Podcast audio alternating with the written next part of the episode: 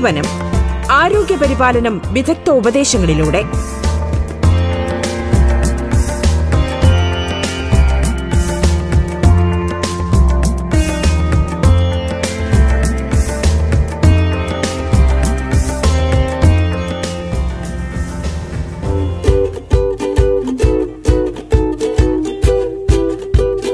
നമസ്കാരം പ്രിയ ശ്രോതാക്കളെ. ജീവനത്തിലേക്ക് സ്വാഗതം. ജീവിതശൈലി രോഗങ്ങളും ആയുർവേദവും എന്ന വിഷയത്തിൽ വയനാട് പാതിരിച്ചാൽ ഗവൺമെന്റ് ആയുർവേദ ആശുപത്രിയിലെ നാഷണൽ ആയുഷ് മിഷൻ ആയുഷ് ഗ്രാമം project specialist medical officer doctor Sijo Kuriakose ആണ് സംസാരിക്കുന്നത്. സ്വാഗതം ജീവനത്തിലേക്ക്.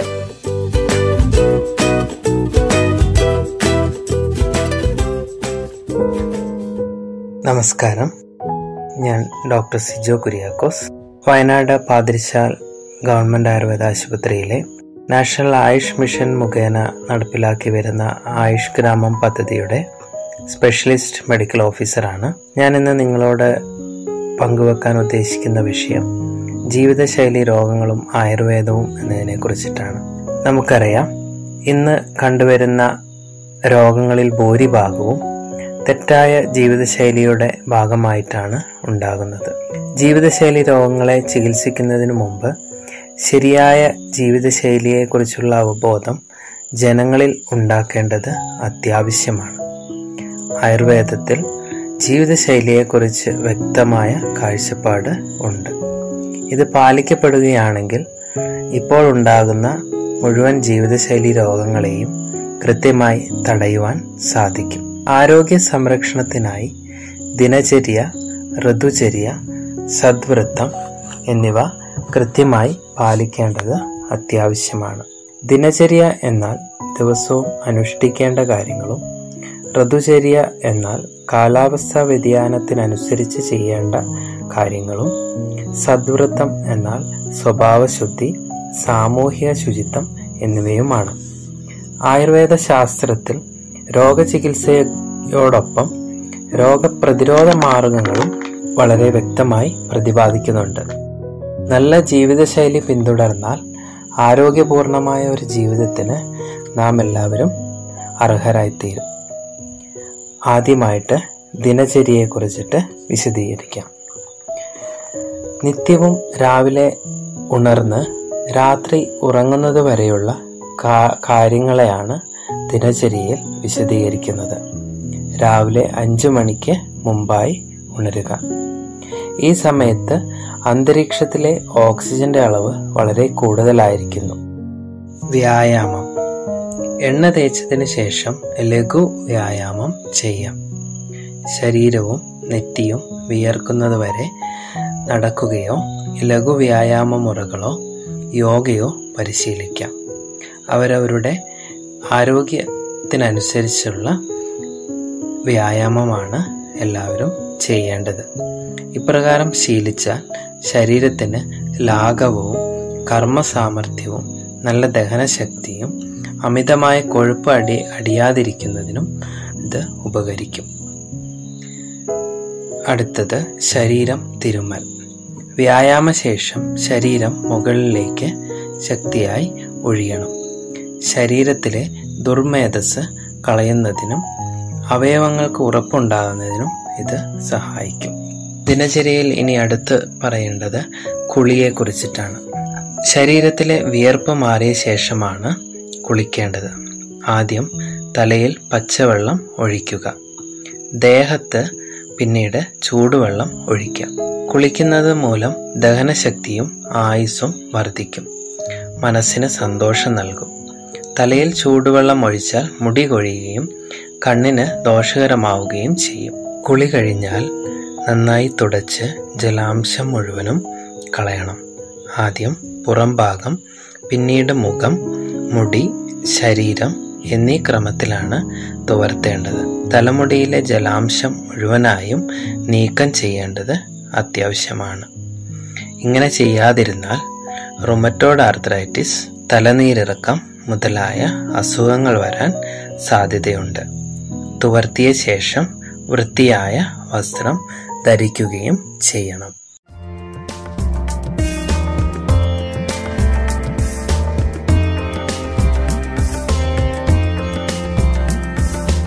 ജീവനം ആരോഗ്യ പരിപാലനം വിദഗ്ധ ഉപദേശങ്ങളിലൂടെ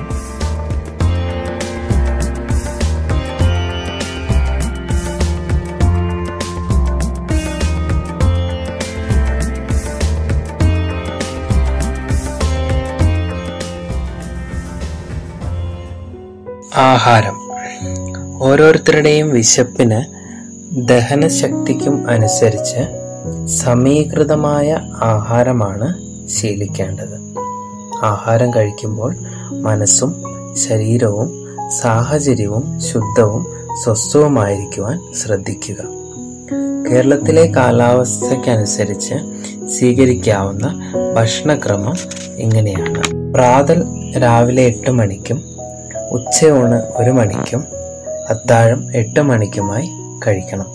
ഇനി ലഘുഭക്ഷണം കഴിക്കുന്നുണ്ടെങ്കിൽ പ്രാതൽ കഴിഞ്ഞ് രണ്ട് രണ്ടര മണിക്കൂറിന് ശേഷവും ഉച്ചയൂണിന് കഴിഞ്ഞ് രണ്ട് രണ്ടര മണിക്കൂറിന് ശേഷവും ഇവ കഴിക്കാവുന്നതാണ്. രാവിലെ കുളിച്ചയുടൻ പ്രഭാത ഭക്ഷണം നന്നായി ചവച്ചരച്ച് കഴിക്കണം.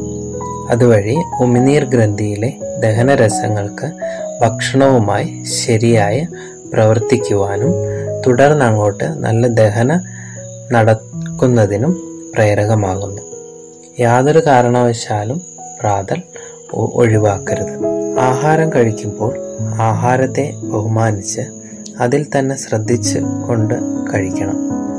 അശ്രദ്ധമായി ആഹാരം കഴിച്ചാൽ രക്തത്തിൽ ട്രൈഗ്ലിസറൈഡ്സ് അമിതമായി വർദ്ധിക്കുന്നതിനും ദഹന പ്രക്രിയ തകരാറിലാക്കുന്നതിനും ഇടവരുത്തും. ദിവസവും അന്ന് തന്നെ പാകം ചെയ്ത ഭക്ഷണം കഴിക്കുക. പഴകിയതും പാകം ചെയ്ത ശേഷം ശീതീകരിച്ച് പിന്നീട് ചൂടാക്കിയ ഭക്ഷണം കർശനമായും ഒഴിവാക്കണം.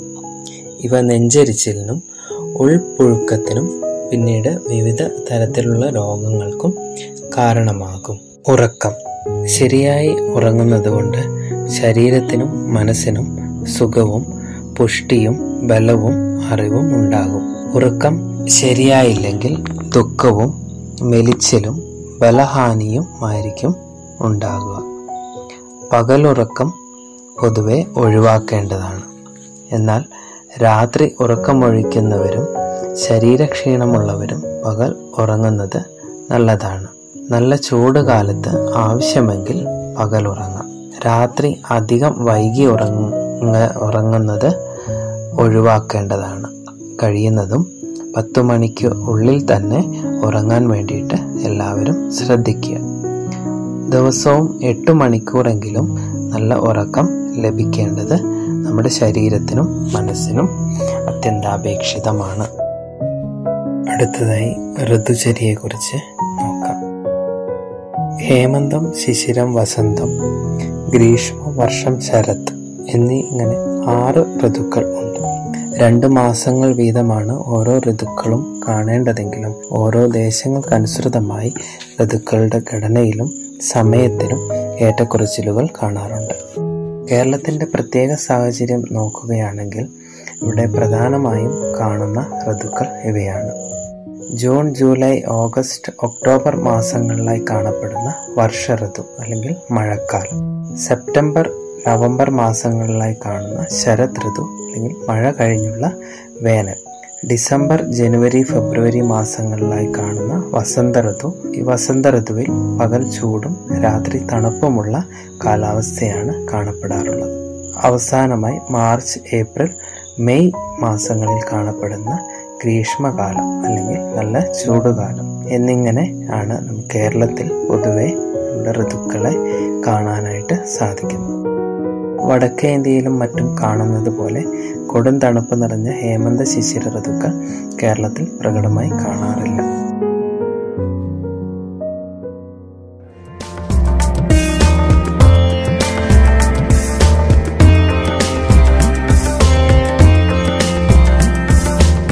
ജീവനം ആരോഗ്യ പരിപാലനം വിദഗ്ധ ഉപദേശങ്ങളിലൂടെ. ജീവനത്തിലിടവേള.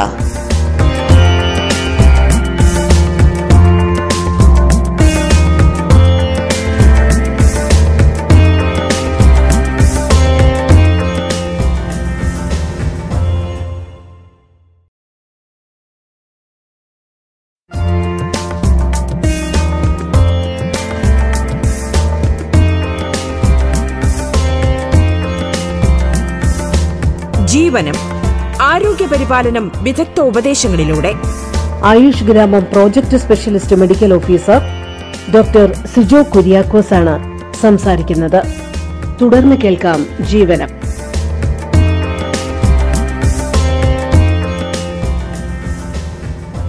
ഓരോ ഋതുവിലും പ്രത്യേകമായ ചര്യകൾ അനുഷ്ഠിക്കുകയും ഋതുക്കൾ മാറി മാറി വരുന്ന സമയത്ത് പ്രത്യേകമായി ശരീരശുദ്ധി വരുത്തുകയും ചെയ്തിരുന്നാൽ കാലാവസ്ഥാ വ്യതിയാനം കൊണ്ടുണ്ടാകുന്ന ജീവിതശൈലി രോഗങ്ങളെ തടയാനായിട്ട് നമുക്ക് സാധിക്കും. ആദ്യമായി വർഷ ഋതു മഴ പെയ്യുന്ന കാലമാണ് വർഷ ഋതു ഗോതമ്പ് ചെറുപയർ ആട്ടിൻ മാംസം മാംസ സൂപ്പ് ഇവ സേവിക്കാവുന്നതാണ്. പുളിയും ഉപ്പും നെയ്യും ചേർത്ത് എളുപ്പം ദഹിക്കാവുന്ന ആഹാരം ഈ കാലഘട്ടത്തിൽ സേവിക്കാം. ചെരുപ്പില്ലാതെ യാത്ര ചെയ്യരുത്. നന്നായി ഉണങ്ങിയ ചൂടാക്കിയ വസ്ത്രങ്ങൾ ധരിക്കുക. തണുപ്പ് അധികം ഏൽക്കാത്ത വിധത്തിൽ താമസിക്കുക. പകലുറക്കം ഒഴിവാക്കണം. കഠിനാധ്വാനം വെയിലേൽക്കൽ തുടങ്ങിയവയും ഒഴിവാക്കണം. ഒഴുക്കുള്ള നദിയിലും മറ്റും ഇറങ്ങരുത്. ദോഷങ്ങൾ വർദ്ധിക്കാതിരിക്കാൻ ആവണക്കെണ്ണ ഉപയോഗിച്ച് ഈ കാലഘട്ടത്തിൽ വയറിളക്കുന്നത് നല്ലതാണ്. അടുത്തത് ശരത് ഋതു മഴ കഴിഞ്ഞുള്ള വേനൽക്കാലമാണിത്. കാലാവർഷം കഴിഞ്ഞ് സെപ്റ്റംബർ മാസത്തിലും തുലാവർഷം കഴിഞ്ഞ് നവംബർ മാസത്തിലും ഇത് കാണുന്നു. കയ്പ് മധുരം കഷായം എന്നീ രസങ്ങളുള്ള ആഹാരം കൂടുതലായി ഈ കാലഘട്ടത്തിൽ ഉപയോഗിക്കാം. ചെന്നല്ലരിച്ചോറ് ചെറുപയർ പഞ്ചസാര നെല്ലിക്ക പടവലങ്ങ തേൻ ഇവയും നല്ലതാണ്.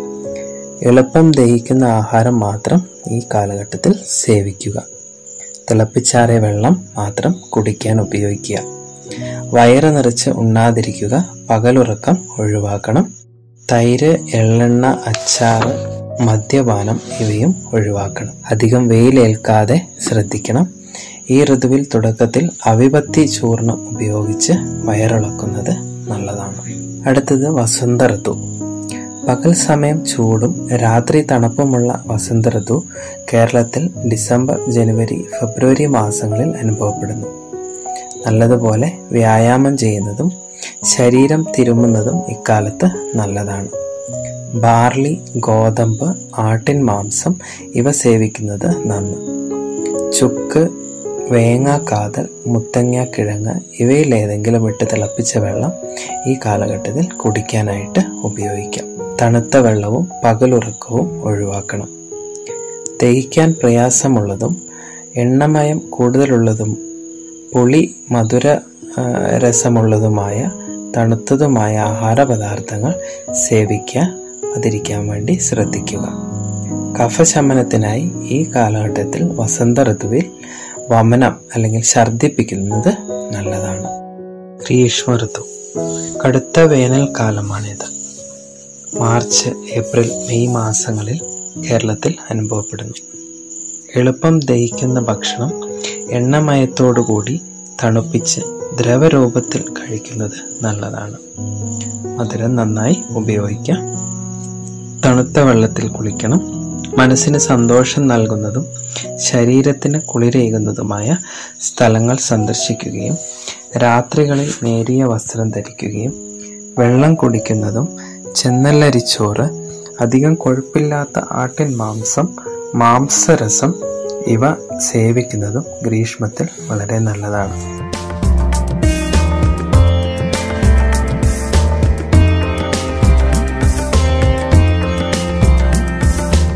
ജീവനം ആരോഗ്യ പരിപാലനം വിദഗ്ധ ഉപദേശങ്ങളിലൂടെ.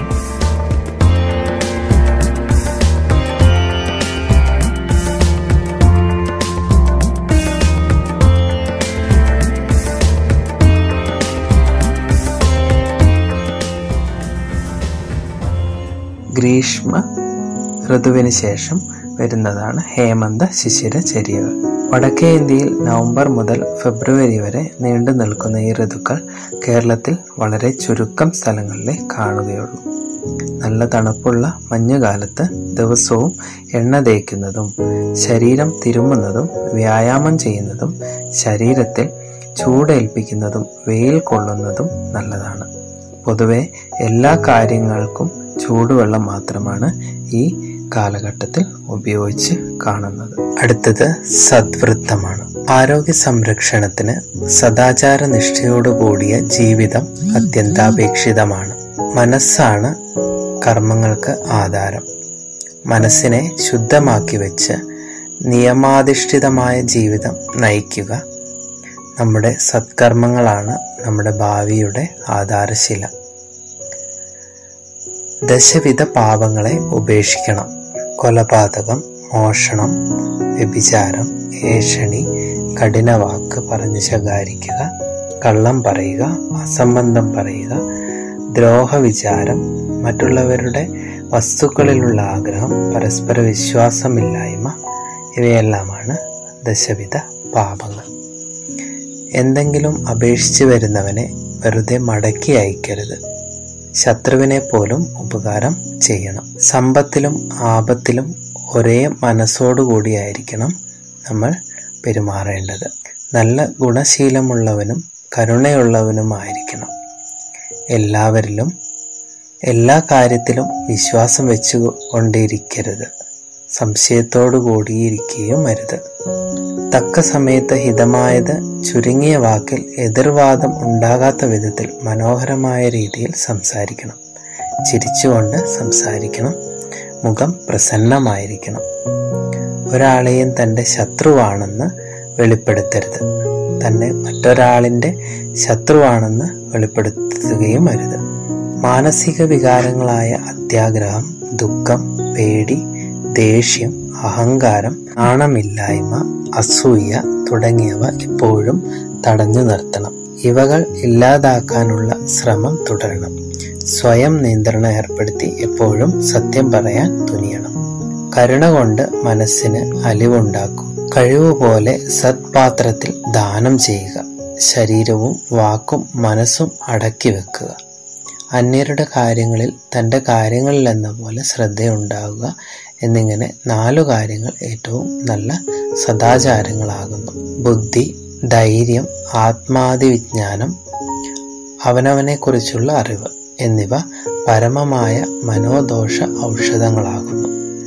ആയുർവേദത്തിൽ പഞ്ചഭൂതാത്മകമായ ശരീരത്തിനും മനസ്സിനും ഉടമയായ മനുഷ്യനാണ് ചികിത്സ വിധിച്ചിരിക്കുന്നത് എന്ന് ഗ്രന്ഥങ്ങളിൽ പരാമർശിച്ചിട്ടുണ്ട്. ഇത്തരത്തിൽ നമ്മുടെ ജീവിത ശൈലിയിൽ പ്രത്യേകിച്ച് ദിനചര്യ ഋതുചര്യ സദ്വൃത്തം ഇവ മൂന്നും ചേർത്ത് നമ്മുടെ ജീവിതത്തിന് ഭാഗമാക്കുകയാണെങ്കിൽ ഇന്ന് കണ്ടുവരുന്ന വിവിധ തരത്തിലുള്ള ജീവിതശൈലി രോഗങ്ങളെയും അതുപോലെ മനോദോഷ രോഗങ്ങളെയും ഒക്കെ തന്നെ നമ്മൾക്ക് ഇല്ലാതാക്കാനും ദീർഘായുസുള്ള ജീവിതം പ്രദാനം ചെയ്യുവാനും സാധിക്കും.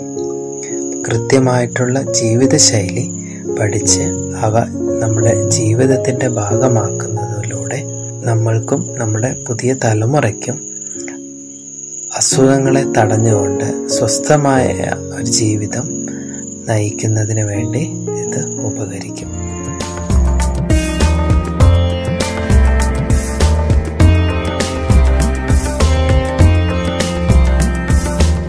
ജീവനം ആരോഗ്യപരിപാലനം വിദഗ്ധ ഉപദേശങ്ങളിലൂടെ. ആയുഷ് ഗ്രാമം project specialist medical officer doctor Sijo Kuriakose ആണ് സംസാരിച്ചത്. ജീവനം പൂർണമാകുന്നു. നമസ്കാരം.